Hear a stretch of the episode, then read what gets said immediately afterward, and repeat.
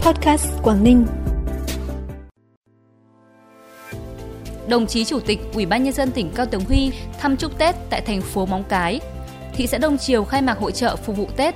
Trên 1.700 trường hợp lái xe vi phạm quy định nồng độ cồn bị xử lý trong dịp cao điểm tấn công chấn áp tội phạm trên địa bàn tỉnh là những thông tin đáng chú ý sẽ có trong bản tin podcast tối nay, Chủ nhật ngày 28 tháng 1.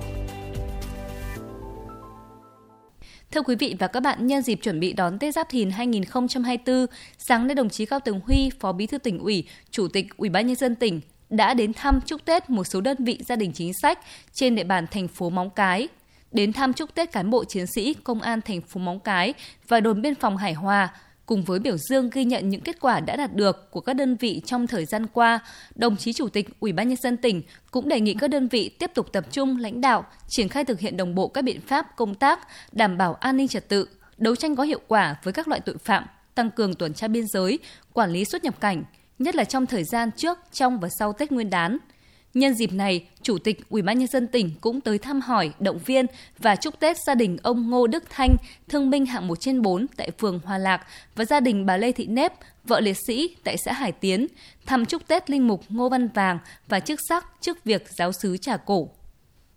Cũng trong sáng nay, đồng chí Nguyễn Hồng Dương, trưởng ban tuyên giáo tỉnh ủy, đã đến thăm tặng quà chúc Tết một số gia đình chính sách, người cao tuổi và đơn vị làm nhiệm vụ trực Tết trên địa bàn huyện Đầm Hà – đến tặng quà chúc Tết mẹ liệt sĩ, nghệ nhân nhân dân hát nhà tơ Đặng Thị Tự, thôn Trại Giữa, xã Đầm Hà, ông Nguyễn Văn Điền và bà Phạm Thị Thịnh, tròn 100 tuổi ở phố Lê Lương, thị trấn Đầm Hà, đồng chí trưởng ban tuyên giáo tỉnh ủy chúc các gia đình đón xuân mới vui tươi phấn khởi, tiếp tục phát huy truyền thống, gương mẫu chấp hành tốt các chủ trương, đường lối của Đảng, chính sách pháp luật của nhà nước, xây dựng quê hương ngày càng giàu đẹp và phát triển. Nhân dịp này, đồng chí trưởng ban tuyên giáo tỉnh ủy cũng đến tặng quà và chúc Tết cán bộ, chiến sĩ, ban chỉ huy quân sự huyện Đầm Hà. Tối qua 27 tháng 1 tại khu đô thị Hà Lan, phường Mạo Khê, thị xã Đông Triều tổ chức khai mạc hội trợ hoa cây cảnh kết hợp thương mại và các sản phẩm o thị xã Đông Triều năm 2024. Hội trợ diễn ra đến ngày 3 tháng 2, thu hút 250 gian hàng gồm các sản phẩm hoa cây cảnh và các sản phẩm nông nghiệp, sản phẩm o trong và ngoài thị xã. Hội trợ được tổ chức nhằm đáp ứng nhu cầu của các cơ quan tổ chức doanh nghiệp và nhân dân trên địa bàn thị xã, tạo điều kiện cho các doanh nghiệp, hộ sản xuất kinh doanh có được địa điểm kinh doanh trong dịp Tết Nguyên đán, đảm bảo sự tập trung an toàn.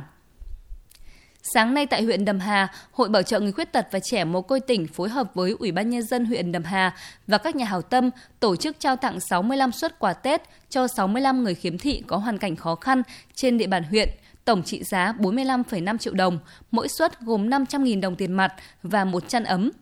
Nằm trong chuỗi hoạt động trao tặng quà Tết người khuyết tật, trẻ mồ côi, người có hoàn cảnh khó khăn trong tỉnh, tính đến ngày hôm nay, Hội Bảo trợ người khuyết tật và trẻ mồ côi tỉnh đã trực tiếp vận động các đơn vị doanh nghiệp, nhà hảo tâm tổ chức trao tặng được 1.468 suất quà Tết với tổng trị giá 465 triệu đồng.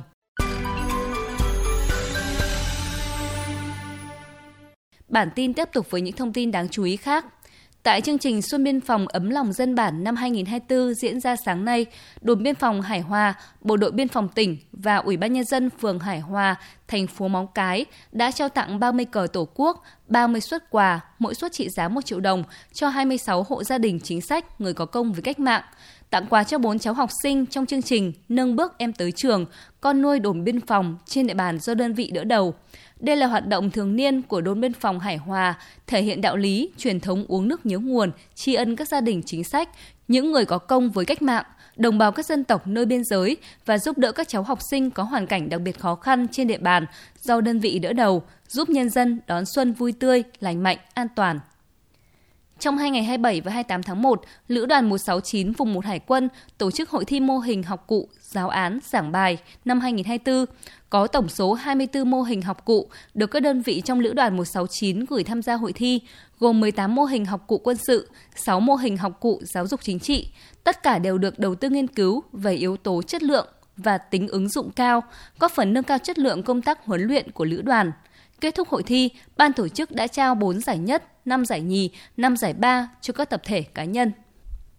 Từ ngày 15 tháng 12 năm 2023 đến nay, thực hiện đợt cao điểm tấn công chấn áp tội phạm, đảm bảo an ninh trật tự, trật tự an toàn giao thông Tết Nguyên đán Giáp Thìn 2024, lực lượng cảnh sát giao thông toàn tỉnh đã xử lý trên 9.300 trường hợp vi phạm, trong đó có trên 1.700 trường hợp lái xe vi phạm quy định nồng độ cồn, 43 trường hợp lái xe trong cơ thể có chất ma túy, phát hiện ngăn chặn gần 20 vụ việc liên quan đến buôn lậu và gian lận thương mại, vận chuyển trái phép chất ma túy, pháo nổ, bàn giao cơ quan điều tra khởi tố 7 vụ với 7 đối tượng. Phần cuối bản tin là thông tin thời tiết trên địa bàn tỉnh. Đêm nay và ngày mai, tỉnh Quảng Ninh chịu ảnh hưởng của áp cao lạnh lục địa tăng cường yếu sau ổn định và suy yếu kết hợp với dòng siết gió Tây trên cao. Thời tiết các khu vực trong tỉnh phổ biến, nhiều mây, đêm và sáng sớm có mưa mưa nhỏ, trời rét đậm rét hại, nhiệt độ giao động từ 9 đến 17 độ. Thông tin thời tiết cũng đã khép lại bản tin podcast tối nay. Trân trọng cảm ơn quý vị và các bạn đã dành thời gian quan tâm. Xin kính chào và hẹn gặp lại.